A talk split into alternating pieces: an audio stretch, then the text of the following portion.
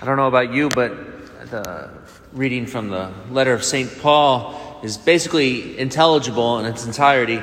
I think it's, it's striking when you get to the end when he tells you why he's written this.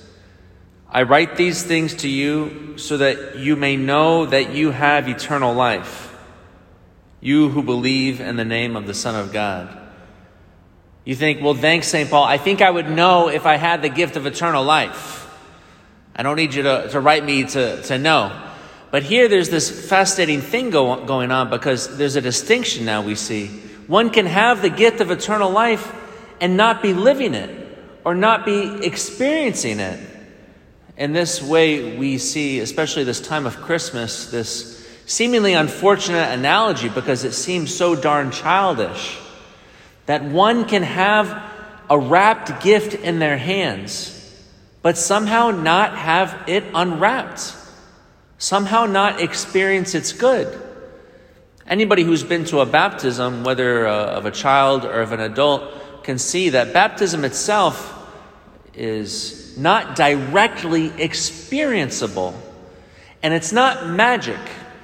It's not that the pouring of the water over someone's head and saying the right words automatically allows somebody to put on Christ in their own experience. So, how, how is it then that we, uh, following the analogy, unwrap the gift of grace of the friendship with Christ? Well, by entering into that friendship with Christ, just as we see in the Gospels. That's why the church never gives up on the stories of the Gospels and always gives it a central place. Because here we see the way it happens. We enter into friendship with Christ by living with Christ in the flesh. And today in the church, we live with Christ by living like Christ. How is that?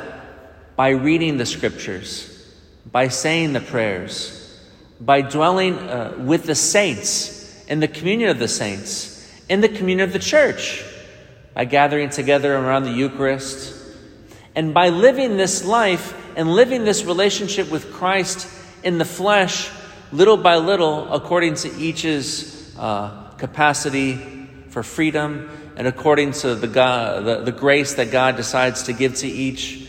Each of us, little by little, like St. Paul, is able to put on Christ and in that way experience eternal life, not as something that happens after the grave, but something that each of us is able to begin to experience today.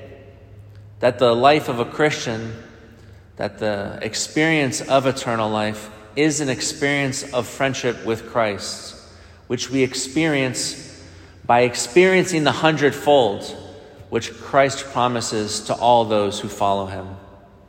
So, on this cool and beautiful Friday morning, just as we come up to celebrating the Epiphany, let us put ourselves in front of uh, this great question, in front of what Christ does for us, and ask Him beg Him to help us to enter into His friendship.